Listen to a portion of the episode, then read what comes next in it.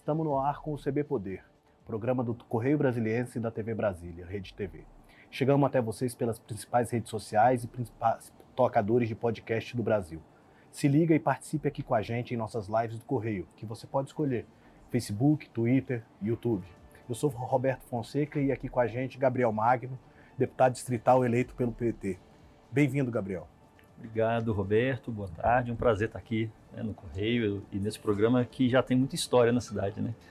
É, obrigado, Gabriel. É, o Gabriel é um dos nomes novos da, da próxima legislatura da Câmara Legislativa. A Câmara Legislativa teve uma renovação de 50% e o senhor é um dos novos deputados que vão tomar posse.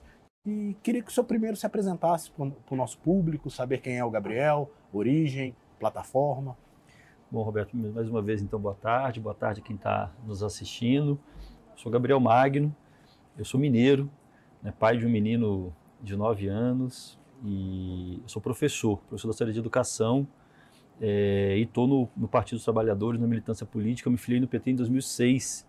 Foi quando também conheci né, a deputada Arlete Sampaio. Naquele ano ela foi candidata a governadora do Distrito Federal. Eu estava no DCE da Universidade de Brasília, no movimento estudantil. Fui dirigente sindical, do Sindicato dos Professores aqui do Distrito Federal. É, hoje estou na direção da CNTE, que é a Confederação Nacional dos Trabalhadores de Educação, e nesses últimos três anos eu tive um privilégio né, de poder ser o chefe de gabinete da deputada Arlete, nesse último mandato dela, né, como parlamentar, como uma figura pública né, do ponto de vista dos mandatos eletivos. É, e foi muito importante, eu acho não só pelo mandato que ela conseguiu construir para a cidade, tão necessário, resgata também a sua história, né? A Arlete tem uma história com o Distrito Federal muito grande, muito respeito político também, pela forma de conduzir, pela forma de fazer política. Eu, assim, muito agradecido por ter ajudado a construir esse processo. E ela tomou essa decisão, né, de não ser mais candidata, de é, não disputar mais eleições. Obviamente, isso não significa sair da política, né, mas não disputar eleições. E nós conversamos muito, seja no mandato, com vários coletivos que a gente sempre se organizou no movimento sindical, no movimento de juventude, no movimento de mulheres, na cultura, né, pensando numa candidatura que fosse viável do ponto de vista eleitoral, mas também que desse conta de representar não só esse legado que a Arletes representa na cidade, mas também apresentar e pensar uma nova agenda, tanto para o PT, partidária, para a cidade, para o Brasil, nesse momento tão importante né, da eleição do Lula. E acho que deu certo, né? a gente conseguiu essa vitória nas urnas. Agradeço muito também todo mundo que confiou no nosso projeto e ano que vem a gente começa esse mandato. Deputado, é, o senhor vai assumir é, com um GDF com uma relação diferente com o governo federal. O primeiro mandato do governador Ibanês, ele era alinhado politicamente ao, ao presidente Jair Bolsonaro. Em, a partir de 2023, eles estão em espectros políticos diferentes. Como que o senhor avalia que vai ser essa relação do Ibanês com o governo Lula? Bom, eu acho que vai ter uma relação institucional importante e respeitosa. Nós temos visto, Roberto, essas, essa última semana, principalmente, né, como já mudou o clima do país, né, como que foi importante a eleição do Lula presidente, e a gente tem visto, né, assim, de maneira não surpreendente, mas com muita alegria, a forma como que o gabinete de transição, o presidente Lula, o vice-presidente, mas os partidos que compuseram nessa aliança tão importante para derrotar o atual governo, como mudou a relação institucional com os poderes né, e com a própria sociedade, inclusive com a imprensa, né, com a sociedade civil organizada. Então, creio que o governo Lula vai ser um governo de uma grande concertação, né, de arrumar o país, né, de cuidar das pessoas, mas que vai respeitar muito e prezar muito pelo diálogo né, e pelas relações institucionais, né, pelas relações que são importantes fazer e, e, obviamente, fazer com o próprio GDF e com todos os governadores. O Lula disse nessa semana aqui em Brasília, inclusive, que é preciso governar com quem foi eleito. Né? Você não escolhe com quem governa. Né? O governo federal tem esse, esse, essa tarefa, esse compromisso, governar com os deputados que foram eleitos, com os governadores que foram eleitos, com os prefeitos que já estão. Né? Então, eu acredito que vai ser uma relação de muito diálogo. Agora, é óbvio que tem diferenças políticas, né? é óbvio que tem divergências políticas, e nós vamos ter que tratar elas também nesse âmbito do diálogo. É, infelizmente, o governo do Distrito Federal, né, o governador Ibanês, fez uma opção no seu primeiro mandato e na eleição né, de se alinhar, inclusive com muitos projetos alinhados com o que foi o governo Bolsonaro. Na minha avaliação, nossa avaliação do PT, inclusive fez muito mal para a cidade alguns desses projetos, né, algumas dessas ações. A gente espera muito, né, e vamos fazer isso lá na Câmara Legislativa, uma oposição também muito compromisso com a cidade, é muito propositiva, né, muito capaz também de apresentar soluções para a cidade. Mas eu acho que do ponto de vista da relação institucional do governador Ibanez com o presidente Lula, ela vai ser respeitosa, vai ser tranquila, muito por conta que nós estamos já vendo desse processo de transição por parte do gabinete de transição. É, nas eleições a gente viu que em Brasília o presidente Jair Bolsonaro é, teve mais votos que o presidente Lula. Só que, curiosamente, na Câmara Legislativa, a bancada da esquerda, os três deputados mais votados, são do espectro mais à esquerda. É, como você acha que vai ser essa, avalia essa relação com o GDF? A esquerda saiu fortalecida das urnas aqui no DF?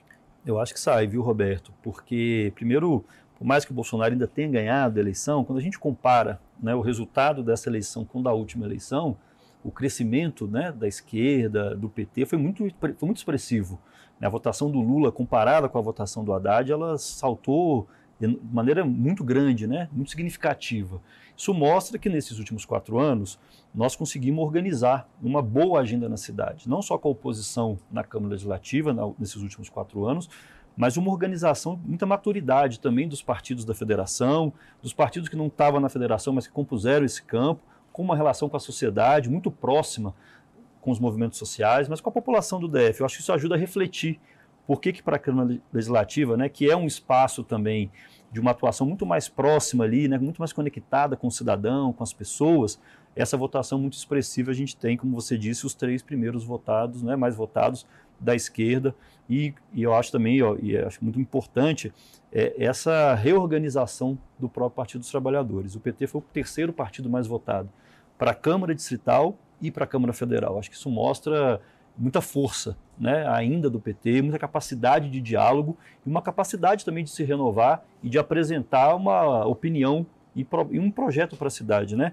Acho que infelizmente a gente quase foi para o segundo turno aqui no Distrito Federal com a candidatura do Leandro Graz, na nossa federação, mas acho que tem muito espaço para um debate, uma necessidade que as pessoas estão é, de repensar a cidade, repensar o Distrito Federal, um Distrito Federal que esteja também mais conectado com as demandas urgentes né, que a cidade tem hoje. É, e essa nova Câmara Legislativa, como que o senhor avalia que deve ser o trabalho dela? Ela deve diferenciar o que dessa que está terminando a nova legislatura? É, eu acho que a Câmara, quando a gente pega, faz um, um balanço mais geral né, sobre o resultado, ela não muda muito né, a sua composição de forças políticas. Assim. Apesar, né, eu acho importante, a esquerda cresce, né, cresceu um deputado a mais, o o PT que tinha três, tinha dois, né, faz três, mas do ponto de vista geral ela, ela se mantém uma correlação de forças, na minha opinião, muito parecida. Mas não tem uma renovação política com novos protagonistas é. aí, novos nomes? Isso, eu acho que, mas aí então, eu acho que a, se a correlação de forças mais gerais, né, ela não altera tanto, mas ela ela se coloca e se propõe, né, com uma, uma renovação muito grande que eu acho que vai ser muito importante, né, com ideias novas também para pensar a cidade. Nós mesmos na, na campanha fizemos um debate assim, de ressignificar como é que o Distrito Federal vive hoje com o governo né, e a sua atuação política e o que, é que ele deve ser. Por exemplo, discutir os serviços públicos, né, que foram muito atacados, sucateados nesses últimos anos. A gente vê isso quando, olha, né, todo dia aqui, inclusive, saem reportagens da fila dos, na fila dos CRAs, é, a questão da saúde, o caos que nós estamos vivenciando uma opção política, né, com a terceirização, com o desastre que foi o IGES, nas escolas públicas também, salas de aula superlotadas, vários problemas, a questão do transporte público, a questão da cultura e a cidade conectada, né, com uma vida muito orgânica. Então eu acho que esses são debates que, quando a gente olha para a Câmara que foi eleita, eu acho que nós vamos ter muita capacidade de discutir isso e de apresentar também soluções, que eu não tenho dúvida também que com a vitória do Lula, isso vai ser mais fácil para a gente poder avançar. O Distrito Federal tem grandes problemas, né? não podemos esquecer. Aqui foi a unidade da federação, nos últimos anos, que mais aumentou a desigualdade, mais aumentou a pobreza. Isso é um, é um debate muito fundamental. Hoje, inclusive, na fala né, mais cedo do presidente Lula é, no CCBB, ele coloca de novo como a grande missão da sua vida, né? acabar com a pobreza, acabar com a fome. Eu acho que essa é uma agenda muito importante, nós vamos estar muito conectada com ela e ajudar a construir umas soluções para o próprio Distrito Federal, que acho que a Câmara vai cumprir um papel muito importante de fiscalização também. É, o senhor começou a abordar os problemas do Distrito Federal que a gente enfrenta. A área do, de atuação do senhor, o senhor é professor da rede pública, né, professor de física.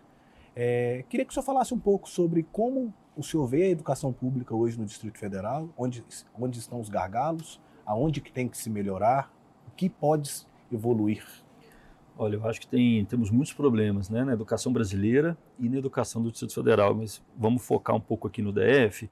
Primeiro é preciso, e hoje também teve um anúncio importante essa semana, que fez muito mal para a educação brasileira e do Distrito Federal o processo de militarização das escolas. Você precisa acabar né, com isso, colocar no lugar né, o que é segurança pública, o papel dos militares e o que é o papel da educação, o papel dos profissionais da educação.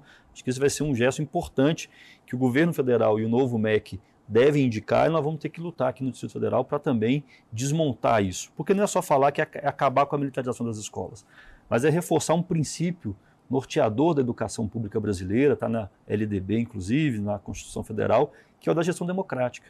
É preciso trazer de volta a comunidade escolar para pensar as políticas de educação. A gente viveu esse último governo do Ibanês um pouco apreço com a gestão democrática e a democracia. Não só é, na, na, questão das eleições dos diretores e diretoras de escola, que mais uma vez está sendo adiado, mas na questão também de relação com a comunidade escolar. Agora, foi um governo também que não construiu escolas, né? as salas estão superlotadas, foi um governo que não construiu creches públicas, a fila das creches hoje passa de 12 mil crianças que estão na fila aguardando por uma vaga numa creche pública, a questão do próprio quantitativo de profissionais, né? uma gestão que fez pouco concurso público e hoje a gente tem um déficit muito grande nas escolas públicas, em todos os serviços públicos, mas nas escolas isso é muito grave. É a primeira vez, Rodrigo, ou, é, que nós temos hoje mais professores em contratos temporários do que professores efetivos em sala de aula.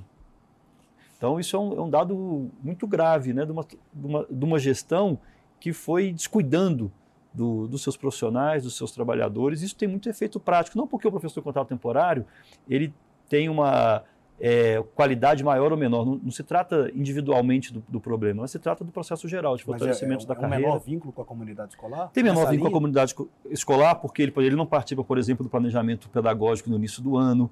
Né? Não necessariamente ele tem esse vínculo ali com a escola, porque como ele é um contrato temporário, por mais que tem vários que estão há muitos anos nessa situação, mas ele, é, a rotatividade é muito maior e as próprias condições de trabalho, né, que são menores, são, são piores, né, tem menos garantias salariais e de direitos também. Isso impacta, obviamente, no trabalho ali na comunidade escolar. Então, nós temos grandes desafios. É preciso, de novo, construir mais escolas, contratar mais professores e aumentar o investimento. Vou dar mais um, um exemplo, Roberto. Nós temos o PDE, né, o Plano Estadual de Educação. Ele foi uma lei que a Câmara Legislativa aprovou em 2015. E ela tem 21 metas, esse plano para a educação pública do Distrito Federal, né, em 10 anos, então até 2025. Uma das metas, a meta 20, ela prevê, por exemplo, o, a questão do financiamento público da educação do Distrito Federal e prevê um crescimento de 2015 até o final do plano de quase dobrar o PIB que é investido do Distrito Federal na educação pública. Na época, isso girava em torno de 3,12%. Então, a meta para 2025 é chegar em, em algo, algo parecido com 6% do PIB. Quando a gente olha ano a ano o investimento do PIB do Distrito Federal na educação pública, em vez de crescer para chegar na meta, tem diminuído. Hoje, o orçamento que está na Câmara Legislativa sendo discutido para o ano que vem é em torno de 2,1%, 2,2% do PIB do Distrito Federal com a educação. Então, tem um desinvestimento também muito grande. É preciso retomar o investimento público para a gente poder dar conta dessas grandes demandas que hoje a educação pública do Distrito Federal e a brasileira também sofrem muito. Né? A gente vê isso com as salas superlotadas, com a questão da violência, com a questão da falta de professores e resolver um problema muito grave que foi da pandemia. Né? A pandemia, óbvio, foi muito importante é, o ensino remoto, né? porque conseguiu preservar vidas, mas a gente sabe também que esse processo ele teve muitas dificuldades né? do ponto de vista do aprendizado, do ponto de vista do ensino, tanto porque teve pouco investimento né, na questão da tecnologia, mas porque também esse é um processo mais difícil.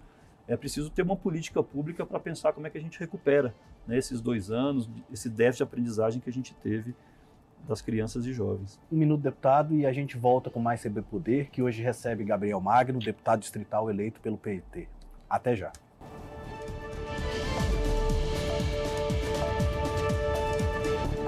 A gente volta com o segundo bloco do CB Poder, que hoje recebe Gabriel Magno, deputado distrital eleito pelo PT. É, Gabriel, é, queria saber do senhor, voltamos, vamos continuar falando dos desafios do Distrito Federal. Uhum. Um dos temas que chamou a atenção da população do DF nessa semana foram as longas filas nos CRAS, né? É, inclusive com mulheres passando mal no Paranoá. Queria saber como o senhor avalia o problema, aonde está o déficit, se é déficit de atendimento, se é um excesso de população que depende do serviço. Bom, Roberto, acho que essa é uma questão muito grave. Né? Tem sido, inclusive, nas falas do Lula agora, é, elencado como uma grande prioridade né, da transição, de resolver, porque tem esse problema tem duas origens muito importantes. O primeiro, de desfinanciamento também né, não só do governo federal, com a emenda constitucional 95, o financiamento do SUAS, né, o Sistema Único de Assistência Social, sofreu muito com cortes né, sucessivos durante os últimos anos, e isso obviamente tem impacto na ponta, né, porque o governo federal ele começa a se desresponsabilizar da política na ponta nos estados e municípios. E aqui no DF também isso aconteceu, esse desfinanciamento. O segundo problema é um de gestão mesmo né, de pensar a política pública de assistência social como uma política, como um direito, obviamente, das pessoas, da cidadania, um dever do Estado, mas como uma política muito articulada e global. E, infelizmente, a gestão da Secretaria de Desenvolvimento Social não pensou isso. Então, fragmentou muito a política com a criação de vários programas, em vez de um programa unificado. Isso obrigou muitas famílias a irem né, sucessivamente ao, CRAS e tem um processo de desmonte, seja por falta também de servidores, mas dos equipamentos. Né? Os CRAs e CREAs que nós temos hoje no Federal são muito insuficientes em números. E aqueles que estão é, uma condição também muito precária. Então é preciso também ter mais equipamentos, ter mais CRAS, mais CREAs, mais unidades de acolhimento, centros POPs, pensar uma política com restaurantes comunitários, cozinhas comunitárias também, que são importantes para atender uma demanda que também cresceu. O senhor avalia que é necessário mais investimento Eu, ou não? É, acho que é muito fundamental ter mais investimento. Por exemplo, o Peloa, que está no Congresso Nacional hoje, e ele é importante porque ele ajuda a organizar a política nacional, tem um corte na assistência social para o orçamento do ano que vem de 95% do que comparado com esse ano. Então é um corte que você praticamente entra em colapso esse sistema. Ele não vai conseguir sobreviver com o tamanho desse corte. Precisa recompor urgentemente o orçamento para a gente voltar a reestruturar o sistema único de assistência social, reestruturar a política, mas também ter uma outra política. Porque quando o governo Bolsonaro acabou com o Bolsa Família, e aí ele cria o Auxílio Brasil, tem uma outra dimensão da política, uma desintegrada, desorganizada, que o Bolsa Família não era só o benefício e o auxílio que era pago para as famílias, mas tinha todo, toda uma política integrada com a educação, com a saúde e com outras áreas que são muito importantes, moradia, com o desenvolvimento econômico e social dessas famílias. Acho que é preciso voltar a isso. O Lula tem dito que essa é a grande prioridade para o início do mandato. A gente acha que isso ajuda muito nessa recomposição. Mas eu acho que no Distrito Federal também é preciso rever a forma dessa política que ficou muito descolada e foi um grande retrocesso que a gente teve aqui com essa questão da grande fragmentação. E aí o governador Ibanez, inclusive, mostrando essa falta de articulação, apresenta uma solução que não dá conta do problema, quando ele fala assim, do conveniamento com o BRB, por exemplo, para poder fazer o cadastro. Isso é grave porque a questão do cadastro, a questão da polícia social, não é só o preenchimento né, de, um, de um papel ou de um cadastro, é uma relação de proteção social com aquela família. Quando você minimiza esse problema, é uma questão só de cadastro, de mais pessoas lá para ficar qualquer. E uma pessoa sem formação com assistência social, para ficar preenchendo um papel, você está invisibilizando essas famílias, porque você está tirando delas o direito a essa política que é uma política mais ampla. E como resolver isso a curto prazo, por exemplo? Que é um problema imediato, a gente está vendo os, os postos sim. superlotados, né? Então, é, é preciso, aí sim, pensar em mutirões, é, aí é possível sim pensar é, em, em, programas para poder resolver a curto prazo, mas não são suficientes. É preciso pensar também numa política de curto prazo né, para resolver o problema das filas, e isso passa não só pelos mutirões mas uma recomposição do quadro também da Secretaria de Desenvolvimento Social, com assistentes sociais, com trabalhadores do SUAS, e passa também por uma nova metodologia. Como eu disse, é preciso ter, na nossa opinião, que é o que o governo federal tem apresentado, e agora a equipe de transição me parece que vai dar conta também disso, né, com nomes, inclusive, que construíram essa política, como a Tereza Campelo, a Márcia Lopes, o André Quintão, a própria Simone, é, de voltar a pensar um programa integrado um grande programa social que consiga dar conta desses grandes desafios e não o que nós temos hoje na realidade aqui do Distrito Federal, de vários programas fragmentados, né, que reduz a política de assistência social a, a, ao pagamento de um benefício, né, a, a voucherização do processo da assistência social. Porque eu acho que quando a gente caminha nessas duas perspectivas, a gente começa, primeiro, a reduzir a demanda também, porque você começa a atender, é preciso ter mecanismos para fazer o pagamento mais rápido desses benefícios também, porque isso é muito emergencial, é muito importante, mas é preciso também ter uma política. Então é óbvio que precisa fazer esforço né, coletivo e aí chamasse os trabalhadores, a gestão, pensar parcerias para ter esse processo de atendimento muito rápido e imediato, mas não pode ser reduzido a isso. Infelizmente, o que nós estamos vendo nesses últimos anos é uma redução. Porque o problema das filas ele também não é um problema que foi criado agora. A gente tem visto que tem aumentado, mas nós tivemos quatro anos de gestão, né, que não se preparou para esse ambiente, pelo contrário, foi desmontando a política para fazer chegar nessa situação de colapso né, do SUS que nós estamos vendo, como você mesmo disse, de pessoas passando mal até morrendo na fila do CRAS. Né? O senhor, ao falar sobre educação, citou a, carência de pessoal de concurso público. Agora, estamos falando sobre o CRAS na área assistência social. O senhor novamente volta a falar na necessidade de contratação. O senhor avalia, então, que concursos são necessários para o DF ano Eu que acho. vem e como isso pode ser feito com auxílio com o governo federal?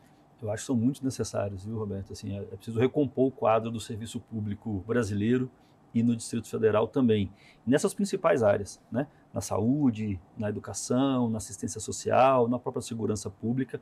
Hoje nós temos um déficit, uma carência muito grande. É preciso recompor e é preciso girar a chave da política, né? da opção política. Mas como que faz isso, por exemplo? A gente fala em contratação de pessoal e a gente também tem regras rígidas na administração pública de gastos públicos. Como como é, que resolver esse impasse? Eu até vou, vou, citar até o, o, próprio presidente Lula hoje de manhã, né, na, lá no CCBB, falando inclusive com a imprensa assim. É, é preciso fazer um debate sobre o Estado e a dinâmica do Estado, porque a gente fala às vezes muito a questão do teto de gastos, a questão do, de gasto, gasto e gasto, e pouco se fala da questão social. Né? Muito se fala da regra de ouro, né? que não pode. É, e, e, o Lula fala assim: é preciso criar uma regra de ouro que é o cuidado das pessoas, né? que é o bem-estar das pessoas. As pessoas estão passando fome, as pessoas estão morrendo na fila do CRAS. Essa é, é a urgência e a prioridade de qualquer gestão pública do Estado brasileiro e do Estado federal. É preciso criar mecanismos e condições, e aí, obviamente, com opções no orçamento e capacidade também que o Estado brasileiro tem.